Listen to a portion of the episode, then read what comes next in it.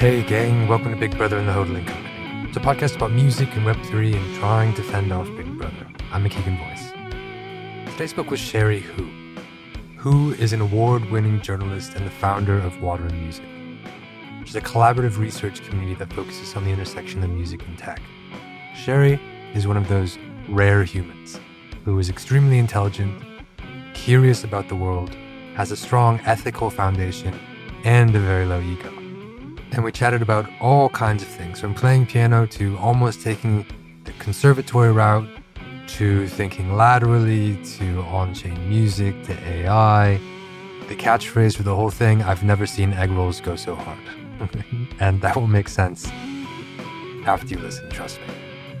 I uh, hope you all enjoyed the conversation. Here we go. Hey, Cherie, it's great to have you here. Yeah, great great to be here. Thanks so much for having me. Yeah, absolutely, absolutely. Um, so, as with all of these, I always like to start at the beginning and just hear a little bit about who you are, where you're from, and, and you know, when your relationship with music started. Uh, yeah, I'm Cherie. I uh, currently uh, spend most of my time as a music and tech writer and researcher and editor. Um, I run a newsletter and research network and community called Water and Music. Uh, we focus on analyzing um, emerging tech trends in, in the music industry and just how tech innovation in general will impact um, the business of music. In terms of my relationship with music, it started very young. Um, I started taking piano lessons when I was five, uh, mainly only because my older sister was also taking lessons. And my parents were like, oh, let's see. Let's see uh, what happens with uh, child number two. But uh, instantly, like, uh, I guess instantly fell in love with it. And so classical piano ended up um, taking up a big part of my life early on. Like, I was on the conservatory path, did conservatory prep um, and all that. So that, that part is still very near and dear to me. Um, I only really learned about the music industry when I was a sophomore in college. So that part of my relationship to music Um, definitely came later, and uh, but I like still like played piano in school. I was um, in a choir for a few years, um, and I just started learning how to D J. So that's nice. a, a new that's a new cool. chapter in the Cherie musical saga. So yeah, I, I I try to keep a very close connection to like the creative side, but uh, yeah, I guess professionally it's like mostly on the industry side right now. Cool. I'd love to come back to the D J thing at some point, and and also talk about, you know, like the Elf.Tech, the uh, new song that you came out with, you know, using Grimes' Elf.Tech. We'll get there, but I want to come back to you playing the piano and and talking a little bit about you being on the conservatory route, because I remember the first time that that we spoke, that was, you know, a really interesting story, in in how like your your mind was made up to pursue that path, and so I and.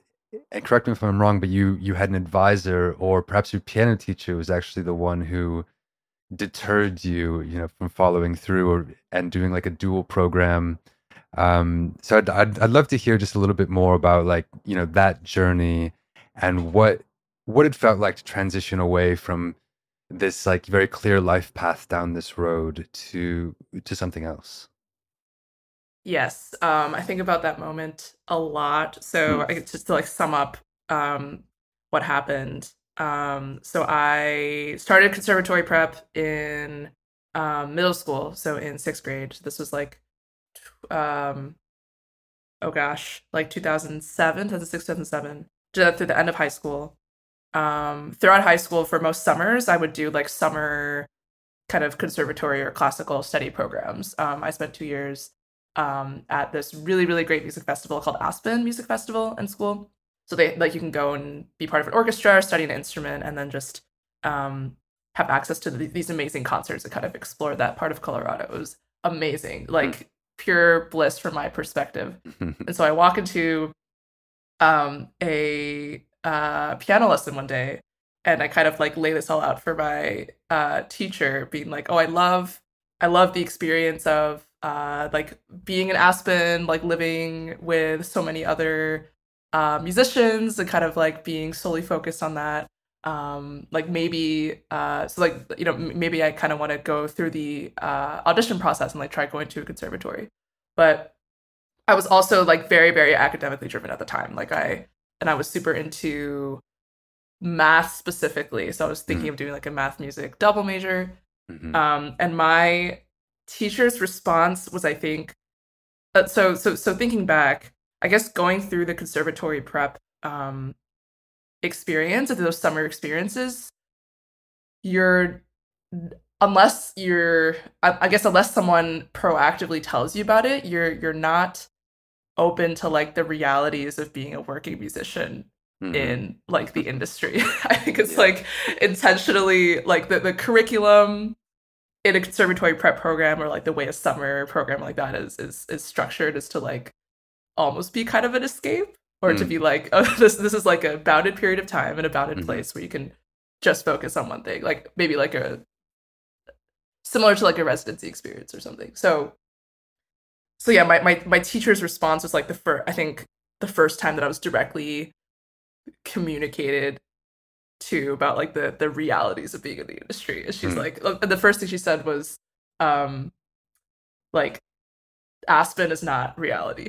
Like, mm. don't yeah. don't base your decision to go into music off of your experience with that that festival. Mm-hmm. Um, I guess she, it was a very like, I guess like parental thing to say, like not not in a, I don't think in a condescending way or anything, but but she like saw that I had other interests. Mm-hmm.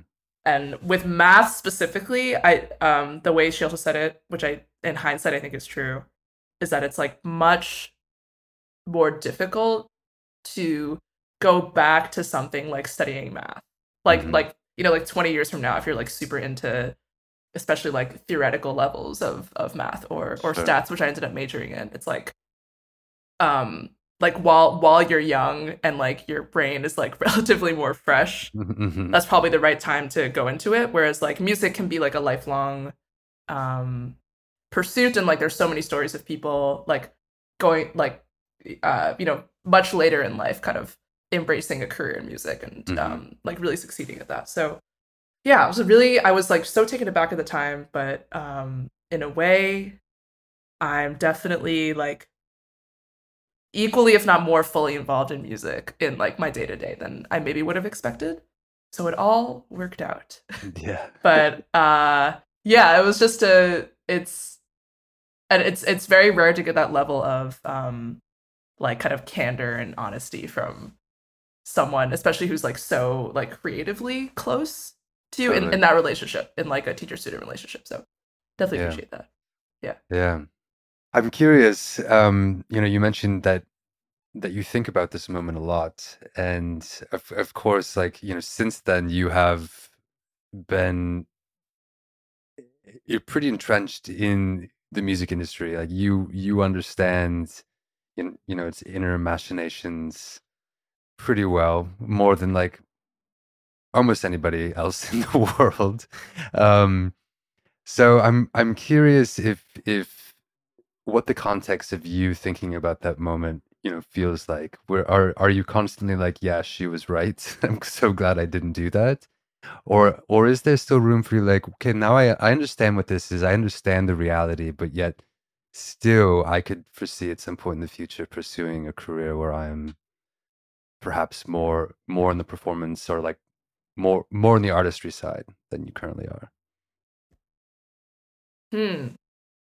I so for for like a few years after that, I definitely um had like the the immediate cultural references, Everything Everywhere All at Once, like that that kind of yeah. that being like the default way of thinking, where you're thinking mm-hmm. about all these alternate paths you could have taken. Totally. For yeah. sure. I had had a lot of that. Um thinking about like what if uh yeah, I decided to pursue uh, piano kind of full time.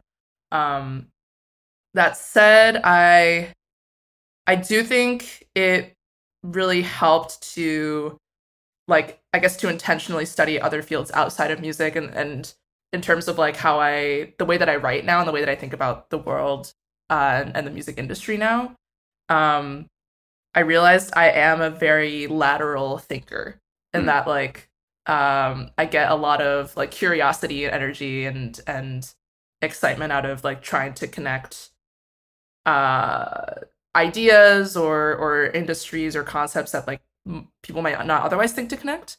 But I, I do think a lot of just like insight and and learnings and progress can be made through that kind of thinking, as opposed to like just being um, like kind of like n- nose to the grindstone, just like like hyper hyper focused on just one area. So uh, yeah, like kind of go- going through a quote unquote traditional college experience education, I think really helped with that, especially with with like a math and stats background. Um, and even just that very high level um, training and like thinking quantitatively, like always questioning any assumptions that are that are put out there, um, especially ones that that might be backed by data, but that you know just just, just like like constantly kind of um, digging and inquiring further. Um, so that that kind of like training also uh, uh, definitely helped, and I think uh, has helped shape this very uh, specific perspective that I have now on on the music industry. So uh yeah so I and uh th- there, there's a really good graphic online somewhere that maps out like uh how like you know you're a lot of people when they reach their um their like thirties or something, they, they they think their future is set, you know there's no like path left, but actually like there are tens of more like kind of branches that could happen. I mentioned that to say I'm not like fully I have definitely have not fully discounted like the possibility of like, oh, maybe I could do music full time, and and I definitely have I definitely have the knowledge to be able to try. But um, I, I kind of like being in the position I am in now of, um, like having a more bird's eye view on, on what's happening in the industry, and also being able to like play that role for people, like helping people um, who might not otherwise have time to like kind of synthesize everything that's happening in their in their field. Mm-hmm. Totally makes sense. Um, well, well, I'm grateful that, that you were in that position as well, because you have, have provided a ton of value to, I mean, to a lot of people, but, but also to myself, um, you know, and all the writing and reporting and that, that I do, and the ways that, that I think, you know, about music and the music industry as well. So I, I'm grateful that, that you're in this position, but thank I also, you, thank you. Of course, but I also think it's cool that you're leaving space potentially for, you know, some some later career pivot toward becoming a rock star. um I'd, I'd love to talk a little bit about you know about the moment, because when we you know when I first encountered your writing, it was like early Water and Music days, like where you know where Water and Music was was kind of the name of you know of your project, of of, of kind of the umbrella through which you were publishing material. Um and You know, talk about the moment where you decided to kind of transition um, from, you know, like more of a one-directional subscription model where people were consuming your your content to, uh, you know, a more bi-directional community um, that that you know has since flourished. But I'm I'm I'm curious to hear about that moment, you know, of transition and why you decided to, you know, kind of open up and go in that direction. Yeah, there were a few different factors. Um, I guess what's what's interesting to reflect on with Water Music is that um, I would say most of its growth actually happened over the pandemic. Hmm. So uh, yeah, I would say like late twenty twenty. Um, I also like only started working on it full time in twenty twenty. I kind of juggled it with freelancing for a year. Mm-hmm. But then went in full time twenty twenty. Um, timing was definitely really crazy with the pandemic. Um, but it was also was a time that, yeah, I guess everyone was spending so much time online and were also interested in like better understanding, try to dig into like what that means for music, of like just all this, like all the experience around music kind of being shoved into like a screen. Like, how do we even like make sense of that? So mm-hmm. Um, yeah, that was a lot of the theme for twenty twenty, and then through end of twenty twenty-one, which is also when we started experimenting with this like collaborative research model and like kind of like formalizing that, um, and like the much more community-driven engine behind everything we do at Water and Music. Um, the so COVID obviously uh, still exists, but mm-hmm. in terms of lifestyle, um, it's completely changed, I think, for for a lot of people. and especially for the music industry, um, like live shows have very much returned. Um, from what we saw in our community, people were not spending uh, their time twenty-four seven on Discord. You know, mm-hmm. they wanted to go touch grass, yeah. like yeah. actually hang out with and see people. yeah, in, totally. um, yeah, yeah, in in real life. So on the community side, that triggered a more intentional investment in I R L events, like just ranging from, and we kind of built that iteratively, iteratively over time, still iterating on it, but kind of starting with like intentional meetups, like around conferences, um, mm-hmm. and like intentionally scheduling that up all the way up to our, our very own conference that we did um, in May of this year, which was great. Uh, oh yeah, thank you. um, So that's on the community side. And then on the uh, kind of data side, so another thing that we started uh, piloting was what we called the Water Music Academy. So these mm-hmm. are these kind of like paid, much more focused educational experiences, um, diving into a specific topic in, in music and tech in a way that was much more like hands-on and actionable and case study um, driven. And we we launched that um, just also like, I guess, being mindful of our audience and how they were um, trying to use a lot of the information we were producing. Like we would produce these reports um, with tons of data, and we would try to like give suggestions on like things you could explore in your career or in whatever projects you had to like try to put this to good use. Um, but th- th- there was still a gap in terms of people, like, I guess, actually ha- like in terms of, I guess, making that um, information as actionable as possible, mm-hmm. like beyond beyond just sitting in an article, right? So we're thinking, oh, like why don't we like pr- why don't we make these dedicated spaces to um to like close that gap for people and actually like get more hands-on with the findings from our research. And so that we have the um yeah so the academy has been uh a really good place for that, and a lot of how we're thinking about future events is very much built around that as well. Like we're we're sitting on a ton of research and case studies around um, music and tech. How can we actually help people like apply and translate that directly to to their work? Mm-hmm. Cool. No, I appreciate that. Um, I think it's such an important gap to fill um, from you know, kind of the theoretical, what is the data telling us, to like, okay, how do we, you know, as you said, how do we make this actionable?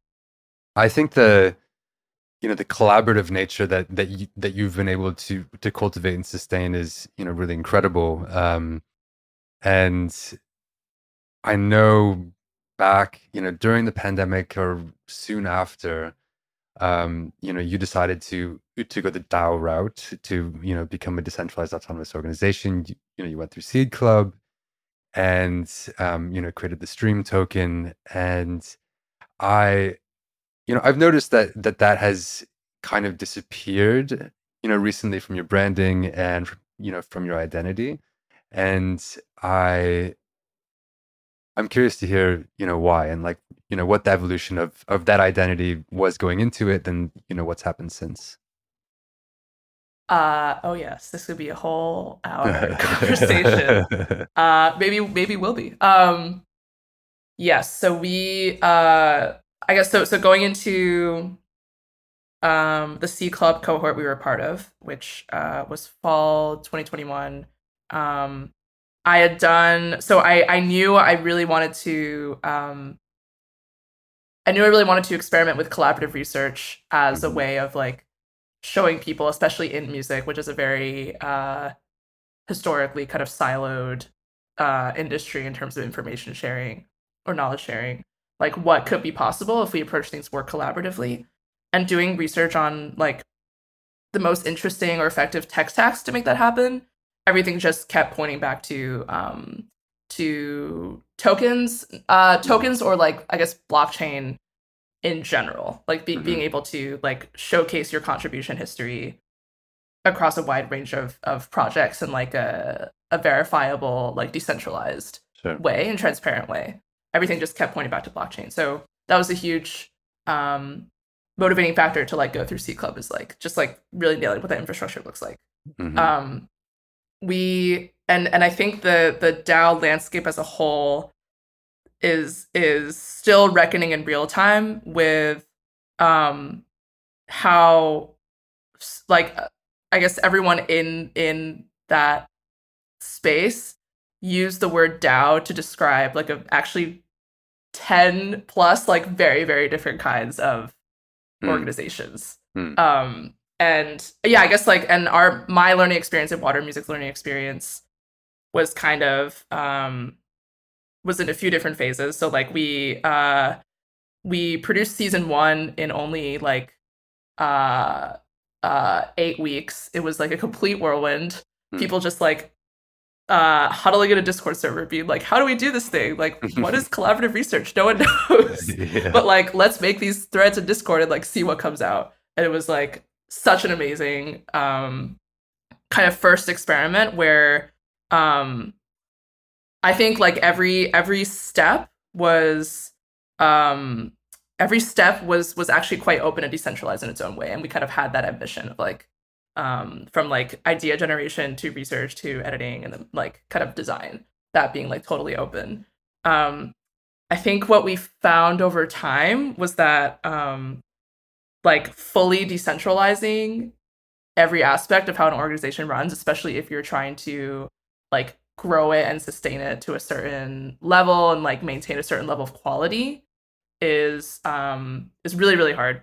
Mm-hmm. And so how like I guess subsequent seasons changed is that we ended up um, like uh, opening up uh, only certain parts of the research process to be more community driven. So like we would always start, for example, we, we'd always start every um, research season with like an open brainstorming session where like dozens of people in the community would come in and like um, suggest ideas uh, to research in a given topic and like try to mm. make their case for like why a certain avenue was important to explore for this season around A I, for example.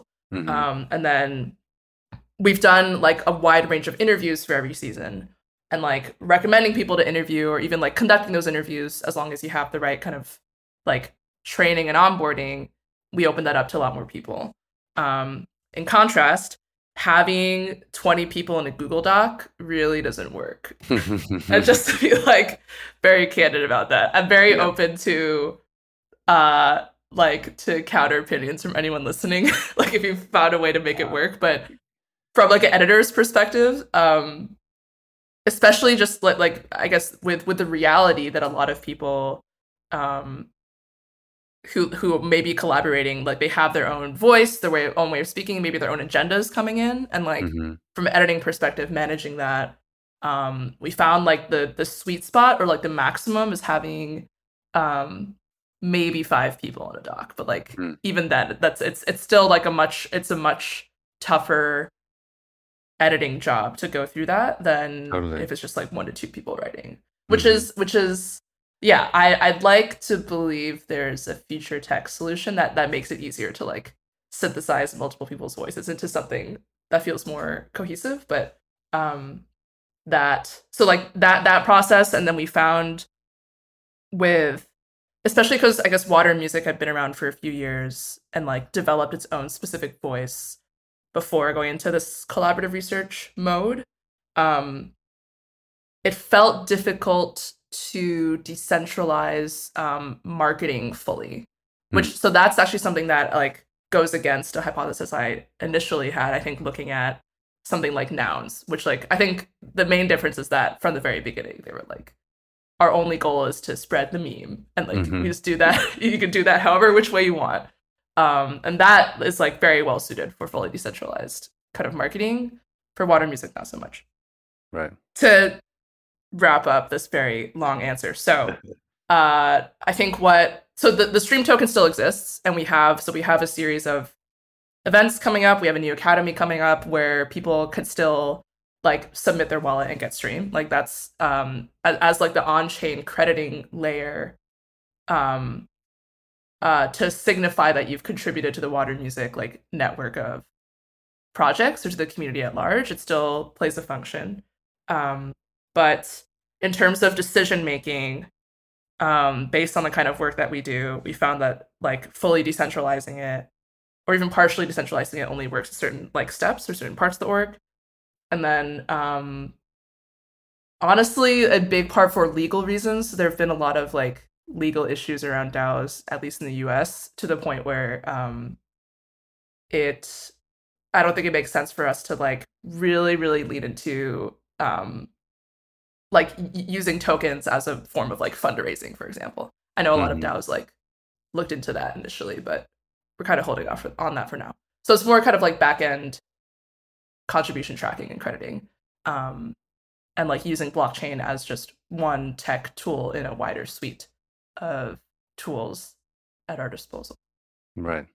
It yeah. makes sense. It makes sense. I don't, I think a lot of people try to pigeonhole themselves into we're a web two company, we're a web three company, or like we're, you know, we're a web two point five company for people who haven't quite, quite decided. But like, um, I, yeah, I've, I've always, you know, felt that to be a little problematic when people can't, uh, when people just try to lean into web three, like only use the blockchain, even when it doesn't necessarily fit their purpose or or provide the best solution to what, you know, what their intention is with whatever the project or product is. Um, so yeah, that makes sense. I'm I'm I'm curious from like um you know, from like a structural perspective, you know, thinking about the DAO, of course, that that also exists in, you know, kind of on a spectrum, like decentralization is a spectrum, autonomy is I mean, kind of a spectrum, I guess.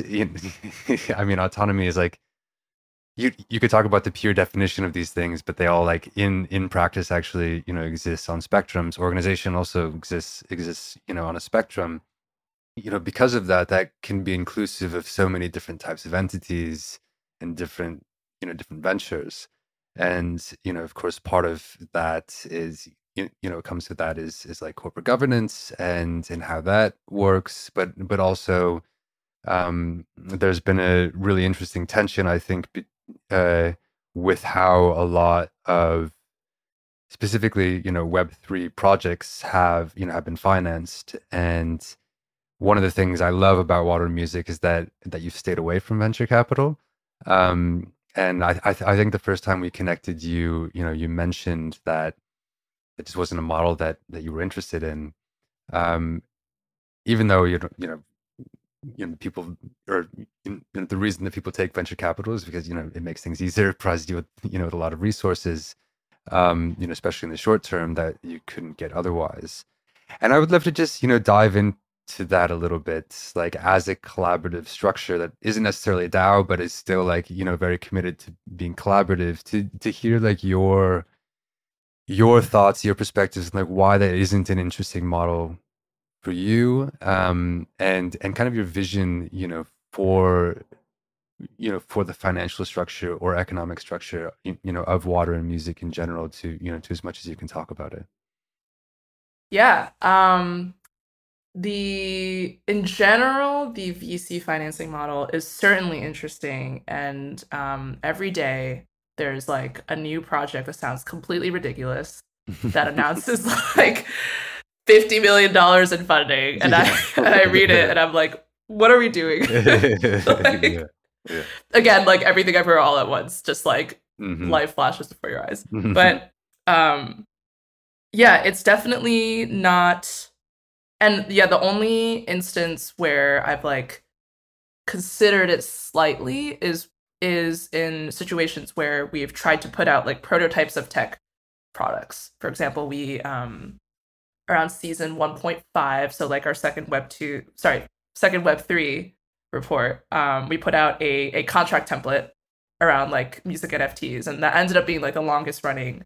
Um, we ended up like maintaining and updating that for over six months, so so for quite a while. Um, but to like to really grow something like that, especially thinking about like bringing on engineers and like incentivizing them properly, I think yeah. there's an argument to be made um, that you need um, just just a lot more capital, and I guess V C is the first thing that comes to mind. So yeah, we, we've thought about it in that context, but in terms of in terms of our mission, which I always go back to um, when evaluating any business decision, which we also like voted on as a community um, last year, of making the music industry more innovative, cooperative, and transparent. And I think um, cooper. Uh, I think that yeah, the the part of, about cooperation is is the really key word here. Also transparency, in terms of evaluating um, what funding models to use. Mm-hmm. Um, I actually I had a conversation with a V C uh, earlier this year where they, they they explicitly said that they like they needed information silos to like do their job well. Like they, wow. they they needed like first access to in in the sense of like first access to information that no one else had, and like that mm. is like a huge part of what drives a good investment, which which I totally understand. And then mm-hmm. the minute I heard that, I was like, okay, yeah, that's not. Yeah, I can't. I can't this. this, this this this is not gonna fly. No. Obviously, we we have like we we gate information to like Water Music, but like we have a paid membership, so like there's still obviously like some kind of filter, but mm-hmm. um. I'd like to think it's a lot more affordable than like traditional market research, where like it, that's a matter of gating it behind like tens of thousands of dollars, totally. you know, of like payment. So we're trying to work towards making it more open and accessible. Um, and uh, yeah, I think just just the yeah, so not not just the growth incentives, um, but also yeah, just that mindset around information and knowledge sharing that comes with entering the V C world just isn't the best fit, I think, for us right now. Um, mm-hmm. And yeah, especially for like our mission of just like trying trying to incentivize more people to share more information with each other. I think it just needs other rails. Um, in relation to that, we haven't we haven't officially implemented this, but we've looked very, very seriously and for a while into a co-op structure. Mm-hmm. Um, and there are a lot of um, businesses I admire that are structured as co-ops. I would say in media, um, one example is uh, Defector Media, mm-hmm. and they have no, to my knowledge, I don't think they have any Web three business interests. Uh, they are just a collective of writers who cover sports, kind of a spinoff of Deadspin. Mm-hmm. Um, but yeah, they make, and and there's there's a sense of like, uh, actually in, in, in their latest annual report, I think they compared, or in recent profile of Defector, one of their founding members compared it to uh, like running a very successful um, neighborhood bar. Like if you if you, if that. you think about like the the business incentives behind a neighborhood bar, it's to or like like what the goal is, it's to like you know foster community and obviously to like make enough money to just keep doing cool stuff and providing this cool experience to the neighborhood. There's mm-hmm. no sense of um, there's no sense of wanting to get to like McDonald's level of franchising or just right, like right. like growing super quickly. It's just providing this very niche experience. Um, so reading that really resonated with me. I think um, Water Music, even though like th- there certainly is more room for growth, I think, or like kind of expansion of what we do um, across music and outside of music.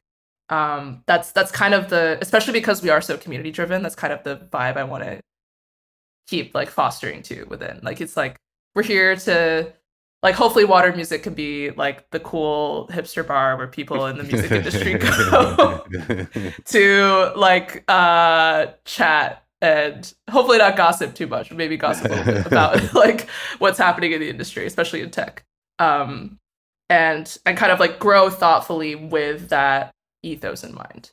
Yeah. Yeah. Uh, I love that. I love that. And, and I think it's, you know, it's a really healthy mindset to, to have, um, you know, and a lot of the writing I've been doing recently is, is just, uh, you know, about this idea of scale and, and how like a lot of the platforms that we, that we, that we, you know, that we rely upon, you know, to interact in digital spaces are, kind of scale at all costs, um, which which comes at, at the expense of any sort of uh, you know neighborhood bar kind of aesthetic where where you can like really think locally and you can uh, you know cultivate intimacy with people and and you know truly create connective spaces, um, and and I think that the, that is one one of the more more exciting things about about reimagining the internet and in in this this you know kind of decentralized place. And there's you know perhaps you know you probably know there's this um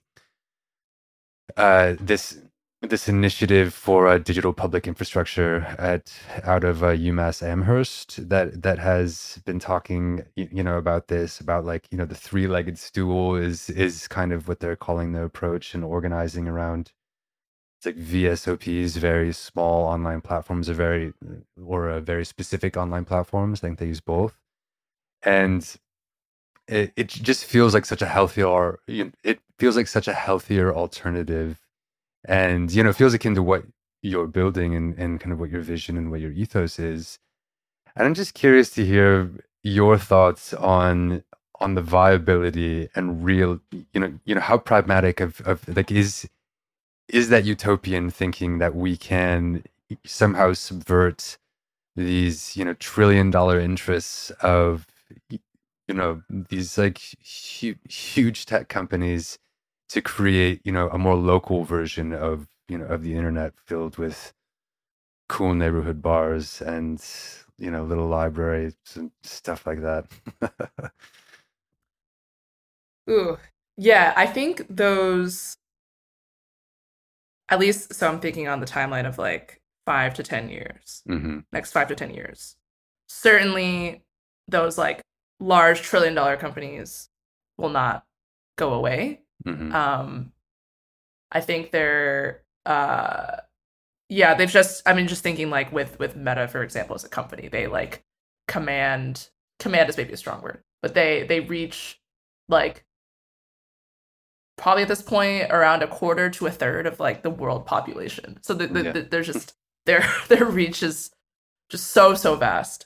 Mm-hmm. Um, and for better or for worse, they do play like a very important role in terms of delivering information to people. So I don't think that will go away. Mm-hmm. That said, uh, to go with Meta actually as, as another example, I remember a few years ago, I was seeing billboards everywhere about um, Facebook specifically really trying to lean into like communities or groups. Like that was like mm-hmm. the only thing being advertised. Right, right, like right. like join join your group, find your find your crew, find your tribe. Um, Facebook is the place to do it. And like Facebook groups definitely still exist, but I mm-hmm. like the only thing that I've heard from like community moderators is complaints about how mm-hmm. how like how Facebook groups are structured, like what the main features are. And and that's very telling to me because like if you're a platform that's that large and that generalist, like naturally things are going to fall through the cracks when you're trying to build those mm-hmm. very specific community experiences because you're trying to mm-hmm. cast as, as wide of a net as possible. So I think they're, um, and then also when when you consider uh, social apps like TikTok and the impact that um, they've had on people being able to like find like-minded groups of people who have like the most bizarre combination of interests. Mm-hmm. Like I, I always say, or okay, I'll just pull this example out of thin air. Like if you're a hyperpop artist who um, loves waffles, like if that's your thing and like that's your shtick, like you will you will find an audience. Like like yeah. nothing in, in the TikTok-esque era of like these algorithms mm-hmm. like um, working and being engineered in a very smart way to like make sure whatever um whatever you create is reaching the right people. Like that is right. like nothing is too niche or bizarre. This whole um like uh Pinky Doll phenomenon of like N P C TikTok I think is like prime example, although that actually is maybe a bigger trend than some people may assume. But mm. um so yeah, so so so nothing is too niche or specific um to the point where there is not only is there an opportunity to like build very specific like experience, community experience around like a very specific taste or point of view. But increasingly, um, I think people are uh, in a very noisy world. People are seeking that specificity, and mm. and it's not. And from like a community building perspective, that's not. Um, it's not a weakness to be specific. It's actually a strength where like totally. People can go to you and be like, I know I'm gonna get this perspective. I'm not gonna get this. You know this. Spaces for these kinds of um or like for people with these interests, not for people who are not interested in X Y Z. So um Yeah, so so I think there's there's the oppor- the, the opportunity for like kind of niche community experiences is is very much there. Mm-hmm. I, but yeah, I'm still on the fence about like whether that will be like the default mode against the backdrop of these like mega big tech companies, which like are still going to be around, but um, like the niche experience is not going to be their strength. Mm-hmm. Yeah, I mean, do you feel like there's a world where, you know, TikTok, you know, for instance, becomes like the discovery layer, and then there's a set of of kind of world building tools that that become traditional, like maybe maybe not like, you know, like a Discord, which is still, which is like maybe what what a lot of people are using now to cultivate these very, you know, niche kind of, you know, I guess communities, but but it's is still is still a generalist platform that only has, you know, so much customization um, opportunities. Like, do you do you see that as a viable future in which, um, yeah, TikTok is is like this this discoverability layer where you're like you're matched with, you know, with your other hyper, you, you know, your hyper pop waffle people, and then and then you have like this like huge tool set um, that that you can pull from to build your your hyper pop waffle palace. This sounds so good, actually. Like, I want IHOP to yeah. to, um, I guess maybe uh, no, no, no, no, not IHOP. Um, uh, Waffle House to oh, build yeah, the hyper pop Waffle House. Of yes, course, yes. Um, yeah. I think uh, I guess I'm I'm most familiar with uh, the music industry, but this very much is already happening. So, like TikTok. Um, Actually, like every few months, every like six months, like clockwork, there's a new article that comes out about how like TikTok is like the savior for discovery, but it's so hard to connect with actual fans. Mm-hmm. So I think that's kind of like a uh, case in point of what you were talking about, mm-hmm. of like um, TikTok really being, um, and I think Spotify still plays this role, but kind of used to play that role primarily back in the day. Um, of like really like having these great recommendation systems to make sure that your music is like reaching the right people. But mm-hmm. then um, if you want to strengthen that connection from either side, like an artist trying to um, reach out to your fans, or as a like budding fan trying to learn more about an artist, um, TikTok and Spotify are not really made for that. Like, yes, you can dive into their backlog of videos or their backlog of songs on a streaming service. But if you're trying to like re- really enter their world in a more holistic sense, you do have to go um, uh, off platform most mm-hmm. of the time. Um, so yeah, like the funnel, it's definitely not one size fits all, but like just thinking about my like fan experience, it's, it's very mm-hmm. often like Spotify, um, maybe like on Instagram, which is like a yeah obviously a huge platform in general, but also for music. But then to like like what really seals the deal on trust is actually usually some kind of live event. Like it could be mm-hmm. like a show, or um it could be like a live stream. Like like I think platforms like Twitch actually play a very important role, or like live streams on TikTok. I think mm-hmm. that's a big reason why a lot of people are leaning more into live. So right. um Yeah, so so I think I think that that segmentation of like the different roles that different platforms play is already happening. So like TikTok, Spotify is for discovery, um, but then both on like an emotional and a financial level, if you're trying to um, build a more direct and intimate experience or world uh, with like people who are more loyal, who like are bigger fans of your stuff, you do have to kind of build that separately. Yeah. Right. Yeah, I mean, it's interesting, and it, and it also feels like, um, I mean, there there is kind of a a more more insidious element of, of this in which in which like TikTok, uh, in, you know, all of these big platforms act have like have their you know their own financial interests, um, you know, at play, and they are acting as intermediaries that are are are taking cuts, and it, there there isn't any transparency. There's very little you know knowledge of like what's actually happening like to your data, and and you know to be able like maybe there is uh, an element of wanting to remove yourself from that system to build something that is more controlled, without that that is more direct, um, which I guess is you know a big narrative in that's that exists in Web three, like the you know the disintermediation, the decentralization that that is possible, and and like the composability of using using different tools to you know you know to satisfy your your use case. Um, that's I mean that's an aside, but coming back to TikTok, because I have another TikTok question for you. Um, I I you know coming back to what you said in in terms of like. There, there has always been this this kind of abstraction and and these gaps, like like between the walled gardens um, uh, of places like TikTok and Spotify and Instagram, where where you can't satisfy like everything that that you want to do as a fan.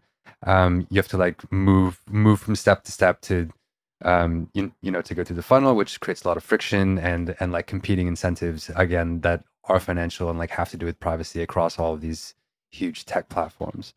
Um, and specifically, you know, with music, something I think about a lot is is um, the abstraction of context in a place, you know, like Spotify, where there's, you know, just the music. It's it's it's purely consumption focused. Um, Spotify doesn't care so much who you're listening to as long as you're listening. Um, and TikTok, of course, and Instagram provide, you know, like a social layer to it, but it is is removed. Um, Now, I'm curious about TikTok music, and because this this ostensibly brings these two things together um, in in a way that hasn't really been done before at like this this level of scale with this many resources. And I'm curious just to hear your thoughts on like is is TikTok music going going to you know be a Spotify killer, for instance? Very interesting point. Or like entry point to think about in terms of context, because something that's definitely been true for Spotify's like viral fifty chart or um, even like global two hundred is that historically, meaning in the last like three to five years, a huge chunk of that has just been from TikTok's charts. Like if, if you took the songs that went the most viral on TikTok, like Spotify would be um, Spotify would be a lagging indicator of like what was happening on TikTok. So it totally mm-hmm. makes sense that like TikTok would want to launch their own service and be like, why, why are we letting um, someone else uh, kind of like be be the main like platform to display that activity? Right. Um, in terms of whether it's going to be a Spotify killer, so with ByteDance as the parent company, I can definitely see TikTok music or other music initiatives they have being more successful in markets outside the U S and Europe, which are mm. becoming like much more influential culturally and also just have many more people. The the market for paid music streaming in like outside the U S and Europe is still very much like yet to be proven though. Like especially in like Asia and Africa and mm-hmm. um Latin America, like most people are not paying for music. They're mm-hmm. like like a, a much wider majority of people than in the U S A are, are not paying for music. Mm-hmm. Um, but uh, yeah, but like ByteDance already is like already very active in those areas. And I think has a maybe a deeper understanding of like consumer behavior um, in those markets. And I know Spotify has like kind of struggled to grow in all those areas too.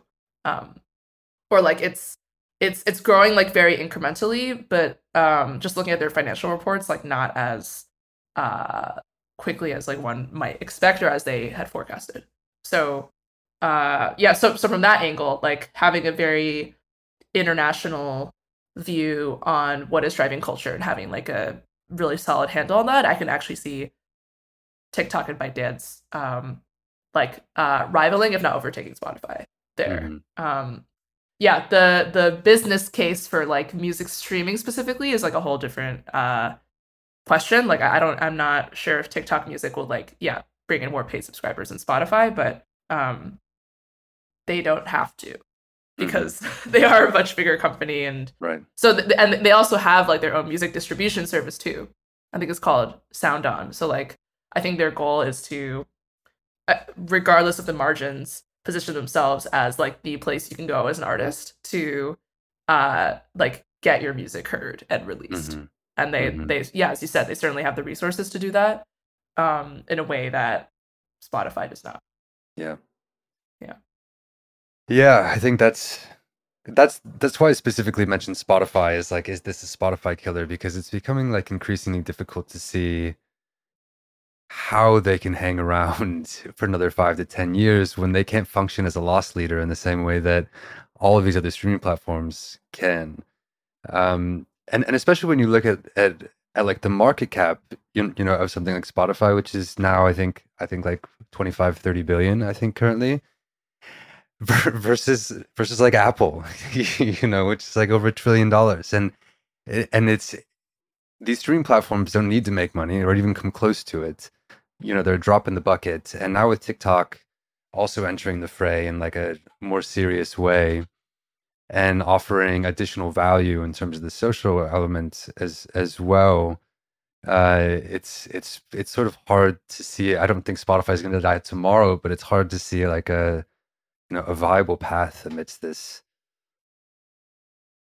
these huge behemoth companies, you know?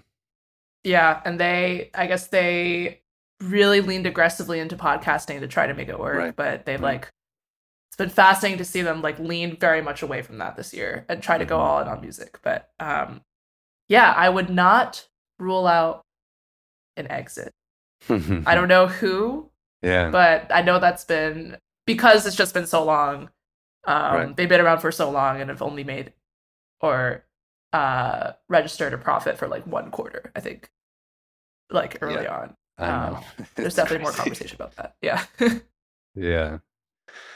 Um, yeah. I mean, that's a whole other conversation talking about, you know, streaming as a business model. Um, but we can leave that alone for now and focus and focus on the music as Spotify has been doing this year. And I would love to circle back and come back to you making music again. And talk a little bit. We haven't touched on A I at all. Obviously, that is a huge other thing that we don't really need to dive into because we could talk about that for a long time. I know it's, you know, a big focus of Water Music currently, but I'd love to talk about your your song Egg Roll, and and if you could share just a little bit of context, uh, you know, surrounding Elf.Tech, surrounding Grimes, uh, you know, some of the mechanics and reasons that this exists and how, how it could potentially, you know, be a model for how artists are proactive around things like voice modeling and and some of the monetization potential that comes from using A I in this way, and then just talk about, um, you know, the song, you know, like the creation of the song itself. Yeah, um, all very exciting stuff. So, uh, yeah, A I... obviously is um, probably the hottest topic right now in any culture industry, entertainment industry. Um, it poses super existential issues. I mean, yeah, definitely no surprise that it's like the number one topic around like the writer's strike right now. So a lot of artists feeling, or like a lot of creative creative professionals um, having very like existential discussions right now. Um, Only a handful of artists have kind of, um, I think, I think are in a position and also have like the willingness and interest to kind of buck that trend by like leaning super into the technology and having just a much more open approach to just like people remixing their art um, and kind of like making derivatives of their art. And Grimes is certainly one of those artists. I mean, if you look at her like history as an artist and how early relatively she uh was like talking about blockchain also and like experimenting with like N F Ts and other aspects of Web three. Mm-hmm. um uh connection to Elon also, of course, having sure. probably something to do with that. Yeah. But just in general, like her her ethos as an artist and like her persona is very very much like leaning into um like the new tech and mm-hmm. seeing it as like an aesthetic outlet. So A I is definitely um, no exception. So she um, and her management company, um, which uh, they also run their own kind of like software startup called CreateSafe. They built um, a website called Elf.Tech that allows anybody to transform any audio into um, uh, Grimes' voice for uh, for free. So today you can go to Elf.Tech, I believe is the site, and um, uh upload like you can upload this podcast recording and just have Grimes talking to Grimes. Whoa, no. That'd be pretty wild. That would be actually so funny. Yeah, but yeah. I, might, I might have to do that. I, I, I think you could only upload um, like thirty, se- thirty to sixty second chunks, so not the whole okay. episode, but okay. I actually really want to hear that. Yeah, I, I, maybe I'll, I'll I'll take I'll take thirty seconds, like a key, I, I, like the most quotable thing from this conversation. I'll put I'll put those like, clickbaity things. Oh, that's so funny. Wow. Didn't even think about that like before, but yes. Her management's tech company also like runs their own in-house uh, music distribution. And they also created their own system where you can submit any song that uses Grimes' A I voice for official like crediting of the Grimes A I artist on streaming services. And then um, they have an agreement where, and then if, so then if it's an officially vetted Grimes A I song, you could have it live on all D S Ps officially, um, where um, the master royalties uh, on the song are split fifty-fifty between um, the artist and Grimes. And also, to be clear, there's like literally no standard for like how this works. I think Grimes is probably the only artist, especially of that stature, to like set that precedent of like, mm-hmm. yeah, would love for you to make these songs, just give me a cut of the revenue. Um, and, and then importantly, also people, I think the original artist um owns the uh I believe they own the publishing, so they can they own like the underlying song. It's just that becomes because Grimes' voice is in the recording, they can right. do whatever they want with it. So super interesting model. Um how this relates to Eggroll, the song that uh myself and my uh colleague and friend uh Young Spielberg, who is a music producer, um how that came about. So um yeah, so Young and I, we were just in L A earlier in the year, um, and I like never really recorded anything in the proper studio environment before. So he was like, "Oh, let's you know stop by my studio. We'll like make something for fun." Hmm. Um, and there was some inside joke about egg rolls. Like there was an advertisement we passed by that had egg rolls on a plate looking like cigars, and we were like, "Like what is like what is going on? Like I've never seen egg rolls go so hard." uh in our in our that's lives the quote right so we there. Made I've never seen egg rolls go so hard. That's what's going through Elf.Tech. Yeah. Amazing. Yes. Um so we just made made a song for fun. Didn't even write the lyrics. We just knew we wanted to like encapsulate the vibe of like of uh of that day of like hmm. seeing that egg roll ad. But then we just we made it for fun, and we didn't I don't think we plan on releasing it. It's just like sat on Young's hard drive as just like a fun memento. Like, oh, we mm-hmm. like met up and made this song. A few months later, Grimes A I comes out, Elf.Tech comes mm-hmm. out. Um, and Young immediately, like very much a producer's mind. He's like, mm-hmm. this is what's missing from the song. Like we mm-hmm. need like need this. Grimes. So so my voice, like my talking voice, which translates to singing a bit, is definitely like a little bit deeper or like alto, whereas like Grimes' voice is like much more higher pitched, more mm-hmm. uh like feminine and kind of airy.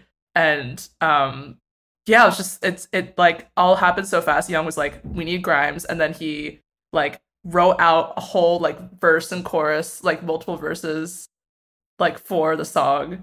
Um I guess like having that voice in his head, he wrote out like all the lyrics for the song. Basically mm. just like in one go, and he's like, all right, Cherie, can you like record these these lyrics, and I'll um translate them into Grimes' voice, and we'll see what happens. And it just mm. ended up being like a very good, very kind of tongue-in-cheek fit. I guess importantly, I, I realized after the song came out, um a lot of people assumed that because it had Grimes A I as the featured artist, and we were talking about it a little bit as an A I track, a lot of people had the assumption that we kind of just clicked a button and made the song. Mm. And then like it, you know, like, like, you know, kind of one click house banger that happened to have right. Grimes' voice on it. Whereas in right. reality, it very much was like still a traditional production process. Like mm-hmm. the only role that A I played was in transforming my voice into Grimes' voice. Mm-hmm. But then Young still was working in a traditional D A W, like laying down all the instrumentation. Like that was still him with feedback from me, and like still very much a back and forth Mm-hmm. traditional process in that sense. Um but yeah, so then we, we made the song, submitted it through the portal. Um yeah, we heard back from their management very quickly, actually, which is like a good sign that they're very actively like scouring through. They must have gotten like hundreds, if not thousands, of submissions at this point. Yeah, so we heard back from them being like, this is amazing. Oh, awesome. Were they like, I've never seen egg rolls go so hard? Yeah. Well, they... that that's the tagline now. That that's the tagline now. Yeah. No, or I think what's also... um. Even like even like processing the whole experience now, what I love about the experience and what I'd like to see more of in terms of like the underlying spirit in A I creation is that like Grimes would never make a slap house song, let alone mm. one about egg rolls. I don't think like her aesthetic yeah. is like very different. Yeah. Um, and so, but like I guess the very specific like tastes of Young and myself kind of like led to this song that was able to be uniquely created and like uniquely mm. living in this world thanks to voice A I specifically. Um, yeah. So yeah, that, that was definitely part of the conversation. Like, oh, this is like so different, but uh, like would still love to have this be part of the Grimes like creative ecosystem. So yeah, uh, yeah. So we went through the yeah traditional kind of release process for that. Um, it came out on June thirtieth.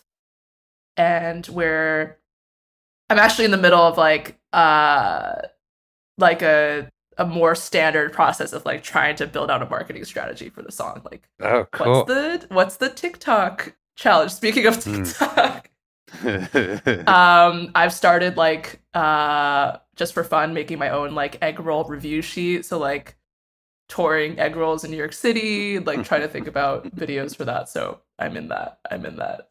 Hustle now. Cool. I can't wait to see yeah. that manifest.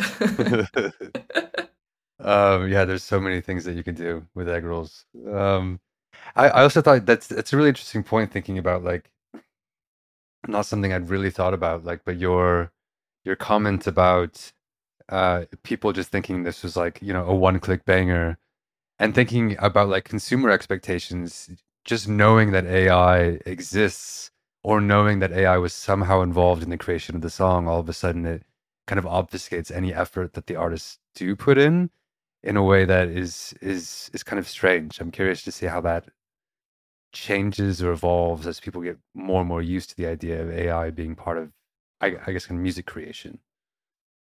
Yeah, uh, a few thoughts. So I think that the, um, what was the name? Heart on My Sleeve, like the big deep fake Drake song mm-hmm. by Ghostwriter. Um, I'm pretty sure was a similar situation where people uh, talked about it as an A I song, um, not knowing that uh, I'm I'm I'm pretty sure like A I only played the role in like the vocal transformation layer, but mm-hmm. like you know you still had to like lay down a beat, like master it properly. Like it was it was a pretty like well produced song. Totally. I think. Uh, by all standards. So, um, yeah, so already around like kind of the mainstream deepfake conversation, there's there's that like gap between expectation and reality about how much can actually be automated. Um, mm-hmm. It is moving really fast. Like in the last few weeks, like just this week as of recording this, Meta released, officially released a whole suite of audio A I generation tools that are actually really good. I think they're maybe even a little better than the model that Google released mm. just like a few months ago. So mm-hmm. it's it's like the momentum is growing, but it's certainly not at the level of like one click being able to generate like clean right. audio by by any means. We're very far from that. So it's, that's an important point. Um, and then I guess second point is is more general. Um, I realized like a lot of like so not even thinking about A I, I feel like um a lot of people might not even be aware of like the whole um, machine that goes behind making a song anyway. Like, like, like I, I feel like the the concept of um, the concept of crediting songwriters properly on streaming services is only like a few years old at most, and even even then, I see. yeah, and even then, I don't know, like. A lot of the data is really messy, or mm-hmm. like songwriters don't actually like have pages on streaming services. Um, and with with like a very small number of exceptions, that there very much is this idea of the like like the the the singular celebrity, like the artist, right?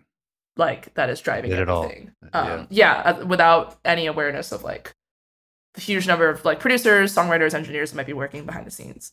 Um, mm-hmm.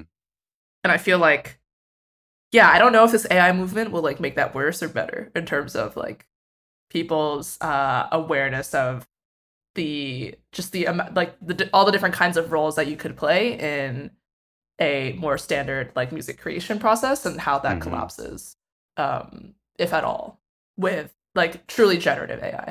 Um, right. Yeah, it remains to be seen. But that like that that's always been like a cultural gap of like.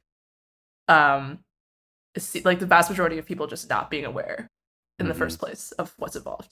Yeah. Yeah. I think that that's, that's kind of true across like, like the entirety of the music industry, like the way that, that the economics work, the way that music making works. It's like, there's people just want to focus on like the music and the artist, the star, and not think about everything yeah. else, even though it's pretty, it's pretty important. Yeah. yeah. So before we go, I still want to hear about this new new foray that that you're you're embarking upon, this like new new DJing journey, and and hear like where you're at, what your goals are with, with that. Oh yeah, I um let's see where to start. So I, as a fan, I love um. going to just like electronic shows in general, and I like appre- I really really appreciate like a really well thought out mix or set, and I've definitely like I feel like I um came of age, and part of my like coming of age process in the music industry or growth experience on the side that's more for fun is definitely spending like uh like five six hours just like on the dance floor, just mm. like, you know, appreciating like a very good mix. Like those have been yeah, yeah. like some of my favorite shows I've been to. Yeah, like, it's just how how my brain um like reacts to music is just like very very sensitive, and like reacts in a very like positive way to um especially interesting like uh I guess like harmonic or rhythmic changes over time. So just I guess in short, I've always um like wanted to play that role. Um, as a D J, uh, and I guess as like a curator at large, but never. And so I, I have a Spotify playlist called D J Set Material, um, mm-hmm. that I just like didn't use for years, but I filled it with like, it has over like seven hundred songs now. Nice. Like I would, well, I would love to put this, I would love to put this in a, in a set if I, mm-hmm. if I had the chance, but yeah, I don't know. It, it was just a mental barrier that, um was temporary, but like maybe because like the equipment seemed too like esoteric, I didn't know how to use it, I just like never made the jump. What convinced me was actually um N F T N Y C uh this year. This was in April twenty twenty-three. I had a friend um reach out and be like, oh, do you want uh, I'm looking for someone to just help D J this like brand activation event for the first mm. hour, do you want it? Come and I was like, yes, let's do it. Like nice. But mine, I was like, if not now, then never. uh, yeah, if not now, then when? Um, so yeah, that was in April, and then um, since then I've like uh, D J'd mostly just for friends though, like mm-hmm. for an audience of maximum like ten people, just like sure. in a kickback or something. Cool. Um, but I am um, I am going to do my first paid gig. Wow. At the end of August. I don't know cool. if this is. I don't know if this will be out by then. Um, but try to make it happen. We can we can try to promote. We can promo. I'm gonna be DJing the closing um, of uh, the MUTEK Forum. Wow! So That's in awesome. Montreal. Cool. Which is like more, I guess, the conference workshop side of the festival. Um, yeah, I'll just do like a happy hour. I'm gonna play some upbeat house disco type stuff, which should be should be fun. Yeah, yeah. I uh, yeah. So it's it's progressing, it's progressing. But I mean, I I'm purely in it just for like the musical pleasure of just like mm-hmm. trying to map out a mix, seeing which songs again, especially like which songs blend together in ways that people might not expect, and kind of like opening up their minds that way. I'm very excited by that. So. Yeah, yeah, totally. I love that. Wish I could be there. um, I will post videos probably. Okay, cool. Please do.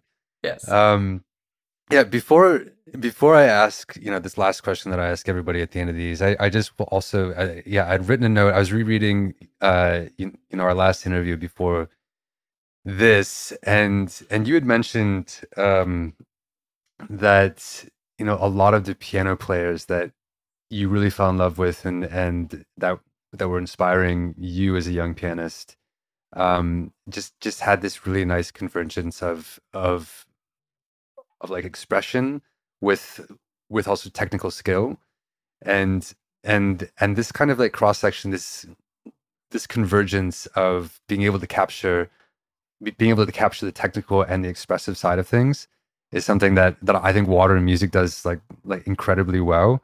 And it's sort of the sweet spot of like what should be happening, you, you know, I guess across music tech, but isn't able to. Like oftentimes the expression just isn't there. Like we're not enabling this expression, like the expressive side of it.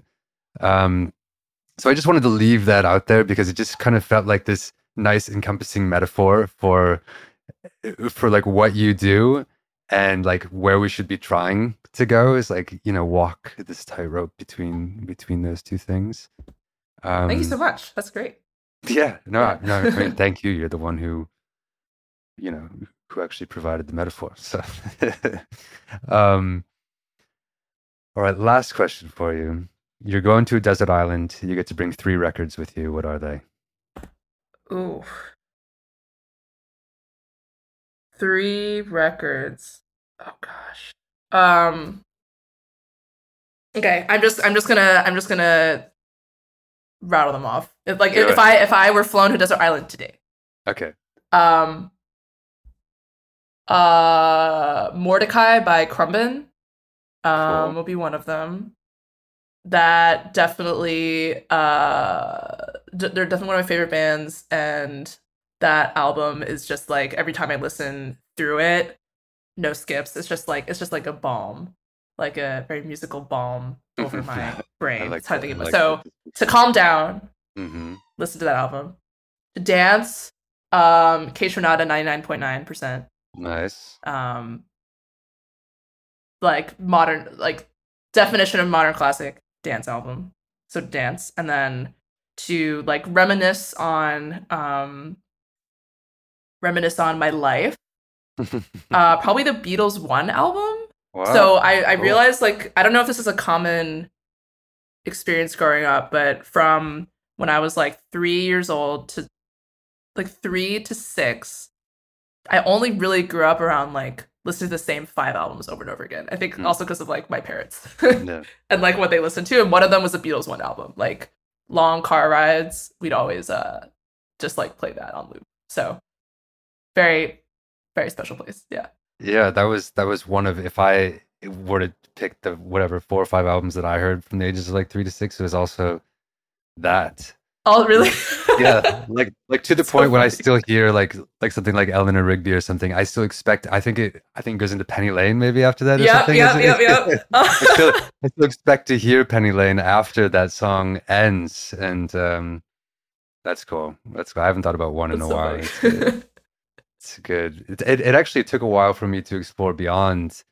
Uh, you know, beyond one, obviously, like there, there's a lot of music. I it took. Made. I did not know they had more albums yeah. until like way too late, and it was when yeah. I was talking to like one of my friends who's like a very like I think she mentioned the White Album, and I was like, "What's mm. that?" Yeah, she was like Cherie. so yeah, yeah, and and yeah. the White Album I don't think has any songs that are on one, which is nope. interesting. They didn't have any number nope. one hits off of that record, even though it's it's it's pretty packed full of jams. Yeah. Cool, Cherie. Well, this has been great. Thank you so much for your time and your thoughts and, and all of your wisdom. Um, for people who want to to follow along or get involved with what you're doing, where where is the best place for them to do that? Yeah, thank you again for having me. Um, you can follow everything we're doing with Water and Music on Twitter and Instagram, water underscore and underscore music, and spell out spelled out is our handle. Um, I'm also on Twitter at Cherie Hu forty-two, um, and you should sign up for our newsletter. There's there should be a form like right at the top of our site. uh, where you can sign up. Cool. Yeah. Sounds good. Um, awesome. Well, thanks again, Cherie, and you know, talk to you soon. Be well. Yeah, yeah, you too. Thanks, Nick. All right, that's it for this episode of Big Brother and the Hodling Company. I'm your host, McKeegan Boyce, and you can keep up with me and all the latest web three music trends on Twitter at McKeegan. That's M A C E A G O N. This show is a production of Decentral Media, and you can visit us at decentral dot io, and remember, only you can prevent and fend off Big Brother.